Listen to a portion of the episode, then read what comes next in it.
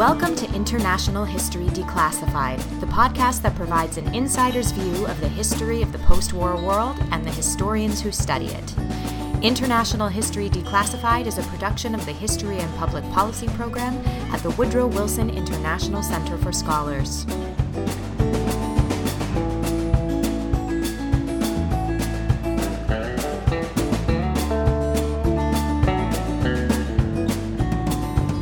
Hello, and thank you for joining us. I'm your host, Peter Biersteker. And I'm your co host, Keon Byrne. The Wilson Center's History and Public Policy program uses archival sources and history to improve understanding of important global dynamics, trends in international relations, and U.S. foreign policy. The program is home to the Digital Archive, a free online resource of newly declassified materials from around the world, available and accessible at www.digitalarchive.org. In each episode of International History Declassified, Peter and I will sit down with historians to discuss their work and experiences researching in the field of international history. By examining their sources and methods, we hope to share with you the latest research being done on many different events, periods, and places that help shape our understanding of the world today. Welcome to another episode of International History Declassified. Today we have a conversation with a young researcher who is doing some cutting edge work in the Latin American archives. René Cordero is a PhD candidate at Brown University working on Latin American social movements and politics during the Cold War. His work examines how the student movement in the Dominican Republic galvanized different sectors of Dominican society and embraced a hemispheric and global circulation of discourses on racial consciousness, anti imperialism, and historical revisionism. René is coordinator of the Dominican section of Opening the Archives, an online archive housed at Brown University that documents U.S. Dominican relations during the Cold War. René, welcome. Thank you. It's my pleasure. Thank you for having me. Great, wonderful. So to begin with, uh, what are the origins of the uh, Opening the Archives Dominican Republic project? Uh, how did it come to be? Why was the focus uh, on the post Trujillo era? And what resources are currently available for researchers uh, who are studying Latin American Cold War history? Thank you. Great question. So the Opening the Archives project emerged from an initiative that first began with Brazil. And there's a really interesting side note here about this because the reason why we did the Dominican Republic is because if we all know our, you know, sort of Caribbean, Latin American history, we know that Brazil was the one who led the Latin American contingency of invasion to the Dominican Republic in 1965. In fact, um, uh, the president of Brazil at that time begged the U.S. to let them lead the the OAE forces that would serve as a supplement to the 20,000 uh, Marines that arrived in the Dominican Republic. And so Professor James Green, when I applied to Brown University, saw my project and saw what I was doing. And he said, this is perfect to converge both academia with that archival bent to it, right? And so opening the archives emerged out of the work that was already being done in Brazil with the Opening the Archives project and saying, well, there's a connection here with 65 and this unacknowledged uh, history of invasion uh, or underrepresented history of invasion in the Caribbean, then why don't we do an offshoot from Brazil? And it so happened, though, that Providence is the second largest Dominican population uh, in the United States before New York, after New York, right? And so it fit right in with both the academic agenda, but also the historical agenda that we were going for, which was these hemispheric connections of Cold War uh, tensions and imperialism. And so, what does this? What does it consist of? Well, the right now we have about twenty thousand documents that feature or that are be are in the process of being indexed. Both the Lyndon Johnson uh, archives in uh, Austin, Texas, the uh, of course National Security Archive in Maryland, um, and the Kennedy Archive. And so slowly but surely, we're trying to implement um, uh, the Dominican archives uh, later in the future, though, and oral histories as well for later in the future. But for right now, what you will see there are 60s and 70s documents of all kind, communiques, telegrams, letters, even portions of student newspapers, uh, because the student movement was very active in the Dominican Republic at that time. And so that's most of what you'll find right now. And the resources that are being used are mostly um, uh, made and for undergrads that are looking to expand sort of this Caribbean Dominican Republic experience during the Cold War, which is quite, quite um, underrepresented in, um, in yeah, actually, uh, for those of us who are unfamiliar with uh, Dominican history um, and you know even Latin American history, uh, kind of more generally in the Cold War, can you go into a little bit about what was going on in the '60s and '70s in the DR? Sure, sure, sure. You know, it's interesting, and and uh, I would love to know what you all think about this. But the Dominican Republic has been in both location and uh, concept a very enigmatic uh, place of study, right? because it was where the Haitian Revolution occurred, but yet it wasn't, right? It was, it's one of the only Latin American, uh, countries to not fight Europe for independence, but Haiti, right?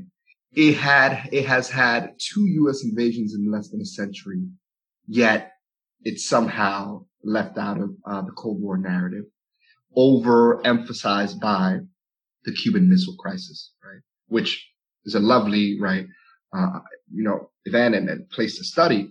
But at the same time, we see how the Dominican Republic has always gotten sort of uh, short shifted in this historiography of Latin America.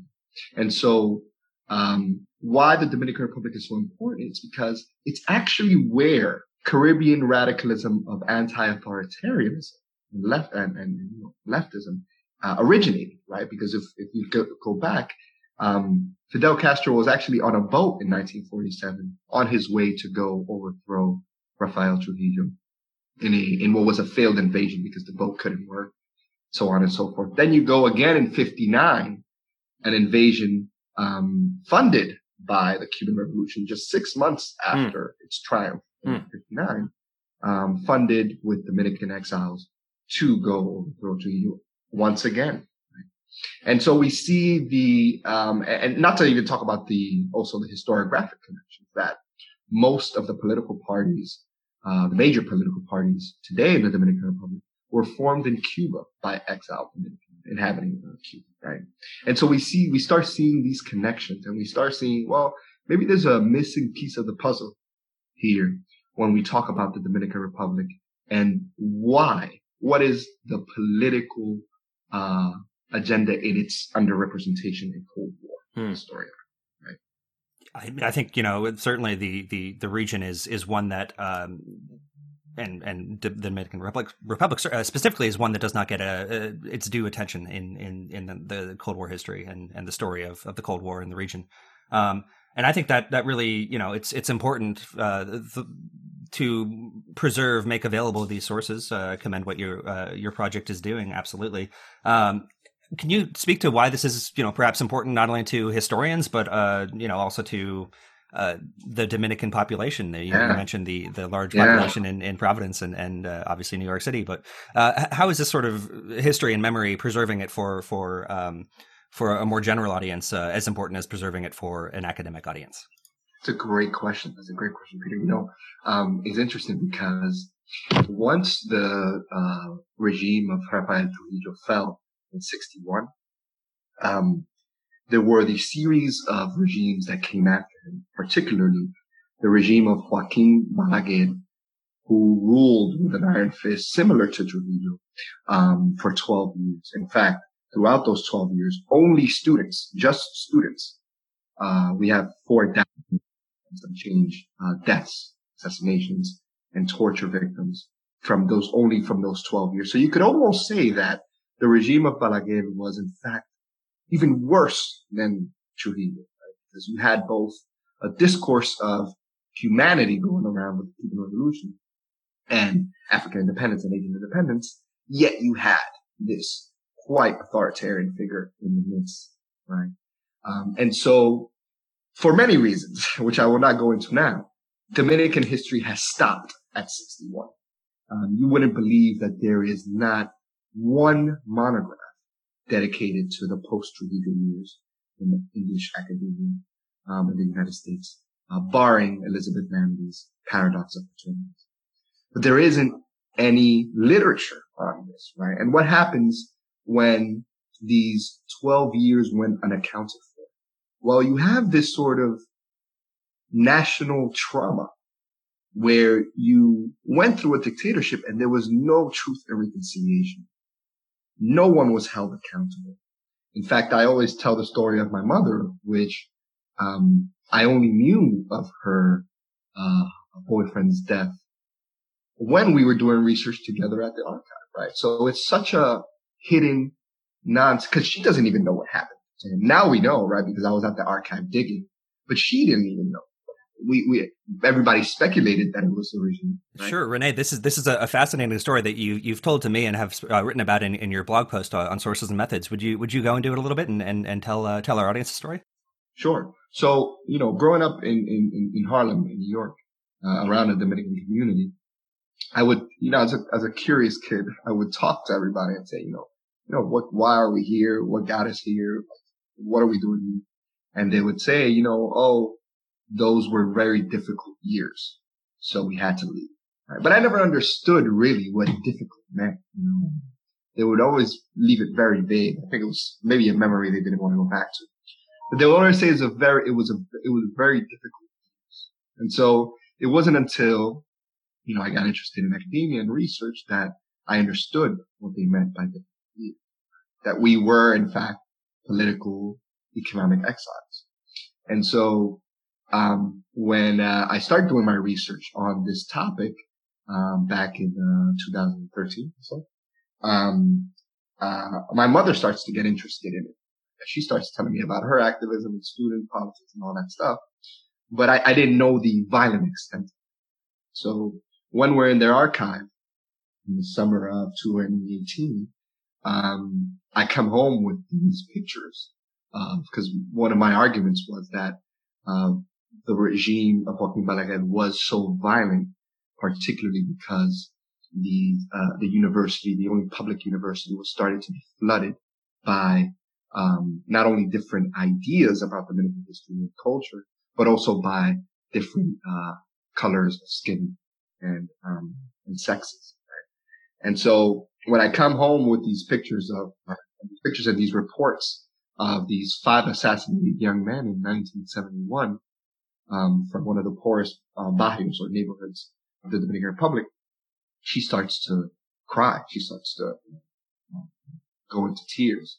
And you know, I, I was I, I, thought it was just because of the, the gruesomeness of the details and the, the photos, but it ended up being that one of those victims was her first boyfriend. You know, wow.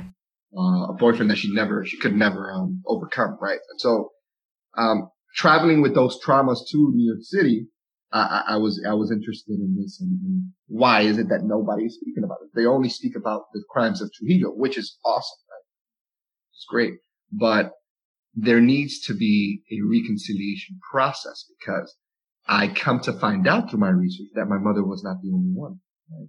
I have interviews of dozens of women and men who um, still don't know how their brother died, still don't know how their cousin disappeared, um, still don't have a trace of this. And so opening the archives has that bent to it, in which I wanted to serve the community in the sense that I want people to start finding these Mm-hmm. In fact, one of the people that I was interviewing for my dissertation, um, I found his name at the archive and, um, and how he, they would always call him crazy because he had the, uh, feeling that the CIA was following him or, or, or, or, you know, these agents were looking over his shoulder. And then I said, and then in the interview, he tells me this, like everybody thought I was crazy. And then I sent him all of these documents about him at the, uh, you know, the, the Secret Service of the Dominican Republic aided by the CIA. And he, um, he then, it, it made him feel, uh, that he wasn't crazy. So in fact, I was being followed. You know, I was being looked at. Um, and, and all those little instances of how the archive becomes almost, uh, a thing in itself, right? It's no longer for academia. It's no longer in the hands of researchers. It, it, it sort of, it expands. Right. So, I mean, as, as you're sort of, you know, uh, dealing with these kind of heartbreaking stories that your family experienced, um, and these people that you're interviewing experience, how do you sort of uh, negotiate that balance between your academic side and then your you know human side and how do you engage with these these you know subjects where a lot of people probably do want to know and do need to know um, but it's not like you can kind of just walk up to them and say, "Hey, I found your brother." Right? I mean, how do you, how do you how do you deal with these these kind of intense issues, personal, deeply personal issues, yeah, as an yeah. academic and as a person? I mean, yeah. how do you combine the two? Yeah, that that is a fabulous question because I, I I almost think about that every day as I'm writing, because one of the things that you forget as you're doing this type of research and as you're finding out these gruesome stories, these traumatic stories is that you forget that you're actually a historian. Mm-hmm. you start forgetting because your human side is like, oh my God, these people are, how are they even sane? Right. Mm-hmm. And so you forget that and you make the mistake, which I made in a couple chapters of romanticizing also the victims of these horrendous crimes, which does not take anything away from them. Right. Um, but it is to suggest that while you have victims of violence, you also have these very complicated also instances of people being victims, but anti-Haitian at the same time, hmm. right? Mm-hmm. And so you start seeing the tensions and contradictions of political activism and how do you go around that while also making justice to the things that those people, uh, and so, and so you're stuck within that, uh, uh, uh sort of frame uh, of doing that. But then also, right, you have a personal stake in uh, in this thing, right? And so one of the things that hopefully my my project does or, or this book does is that I, I would really love to help um, organizations, uh, museums that are museums and organizations that are starting to talk about the Balaguer regime because it, it, there is a movement now to start talking about it, which started about I would say five to 10 years ago. And so, um, later on, I want to take off my historian cap and sort of do a more engaged activism, engaged intellectual activism with these organizations that are starting to um, mm-hmm. Bring this up. For example, the Museo de la Memoria, the Museum of Memory, um, just got installed um, about five years ago, I believe it was and opening the archives has that future lens of trying to see whether there can be some kind mm-hmm. and hopefully, hopefully now with the new political party in power, with the elections just passed, we can have sort of a, a, a, a conversation about that. You know, one of the interesting things about the archive and collective memory and, and, and, and uh, national trauma is that it gets expressed in these very odd ways. I'll give you an example. I was on the train on the way to the archive during my research visit. All of a sudden, I start looking at the names of the train stops. One after the other, I started realizing, oh my God, you have someone who was clearly assassinated by the regime of Joaquin Balaguer two stops away from the stop Joaquin Balaguer. You know what I'm saying? And so I'm like, oh my God. And it goes on and on and on. You have Rafael, you have like, you have these very interesting, uh, like you have one of the generals that, you know, was responsible for the overthrow of one of the only, um, democratically elected, uh, candidates, right? 20th century before 78 for the regime. And then you have the general, and then you have the president that was overthrown by that mm-hmm. person, right? And like two stops after. And so you have these little ways in which you um, these things get reproduced and, and, and, come out of that memory without unconsciously almost. Oh, sure, and and uh, that's that's uh, it, it's a challenge. I think you know balancing uh, sort of what we're experiencing this in the, in, in the United States as well. How to how to yeah. deal with historical memory and um, and you know recognize um, some say honor the the past and and and deal with uh, traumatic chapters. I think there's a, an interesting parallel there. Um, I want to switch uh, just a quick second to uh, uh, something you wrote about in, in, in your blog post, uh, which was uh, a, a, similar type of archival awakening that you've you've seen happening in uh, Guatemala, especially with the millions of police documents that. Um, yeah. Reappeared and and spurred renewed discussions about historical memory and justice. I are there any other Latin American countries that you know you hope uh, to see similar awakenings in? Uh, hope to contribute to their international history of the of the Cold War in the region, so we're not just focusing on the Cuban Missile Crisis for the you know whatever anniversary we have coming up. oh, for sure, for sure. Besides Brazil, which which the archives have already, and the Dominican Republic, of course. Um, the case of Guatemala is so amazing because you have the archive being something that it was not intended to be for, right? Uh, it goes from surveillance to this act of political redemption and personal redemption, right? And same thing we saw with Chile um, uh, and the arrest of Pinochet, right? Is all these records coming up from declassification processes that start um, to do this. Now, one of the things that I would like is to see Mexico in this conversation. Mm-hmm. Uh, because what we find is that uh, Mexico gets sort of exonerated almost from this Cold War scene because it's, it, it um, you know, it boasted the relationship with the, with Cuba during, while U.S.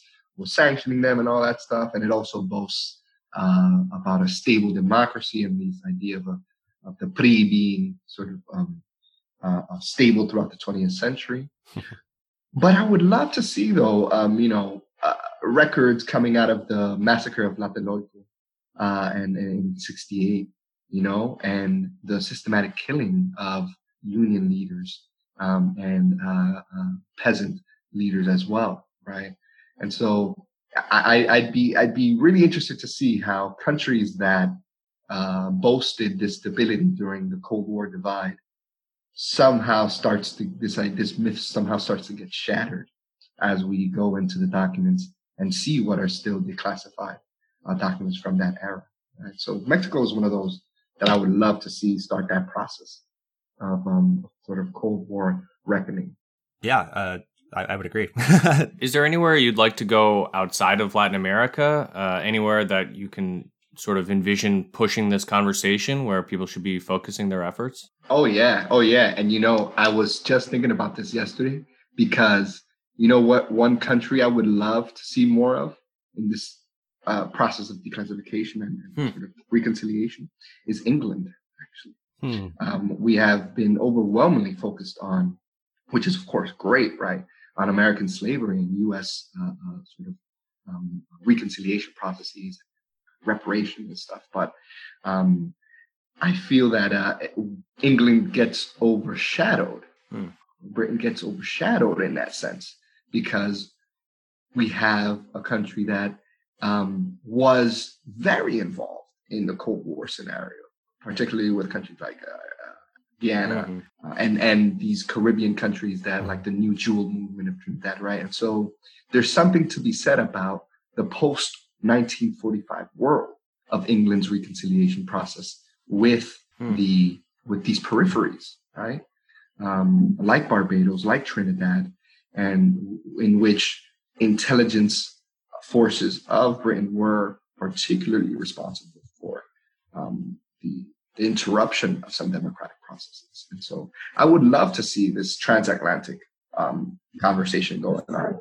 Yeah, you do hear a lot more about Suez uh, and England right. post-war rather than really the the Caribbean. So that, yeah. that's a really interesting point. So uh, one final question here that we like to ask uh, each and every one of our guests. Uh, it's sort of a recurring theme. Um, is there a document? Is there something you've discovered in your time in the archives that uh, has either uh, shifted your understanding of a of a historical period, event, uh, figure, uh, or just generally surprised you? Is there is there something that uh, you know? Is there is there a document that comes to mind when when you think, oh, this is the coolest thing I've seen in the archives?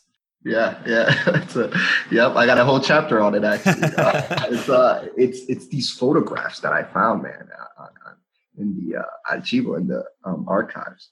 Um, and one of the things, one of the, the, the the prizes of working in the 20th century in the Cold War is that you have so many visuals, uh, visual mm. material sources um, that you can glean from.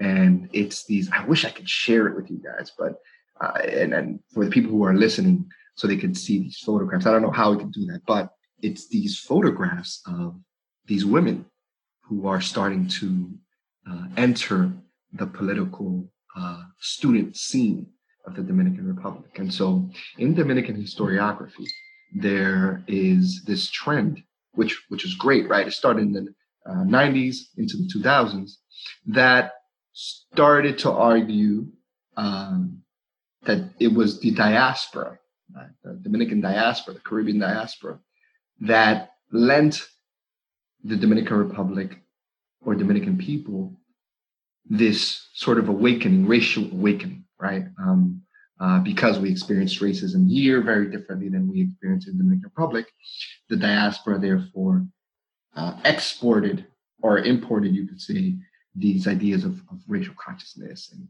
uh, anti-imperialism stuff like that. But the photos that I found in the Dominican Republic during this time, late 60s, we're talking about five years after the death of Trujillo, who uh, sanctioned a very deep anti-Haitian and anti-Black ideology in the Dominican Republic. Five, six years after, you have these women donning these beautiful afros and this style of dress that they were, I wouldn't say copying, but that they were imitating from Harlem, New York in the 1960s and 1970s, right?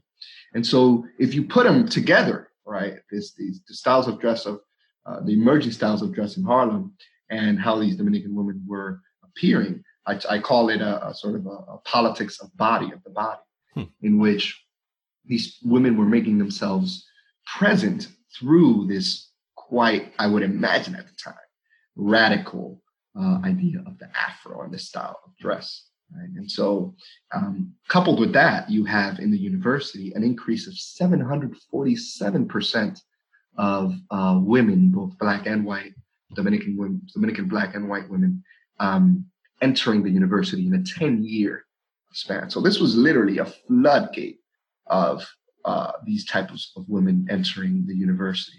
And I got so excited about it because it sort of totally upended what we thought uh, what, was a recent phenomenon of natural hair uh, occurring in, like in, in, in, the United States and in the Republic.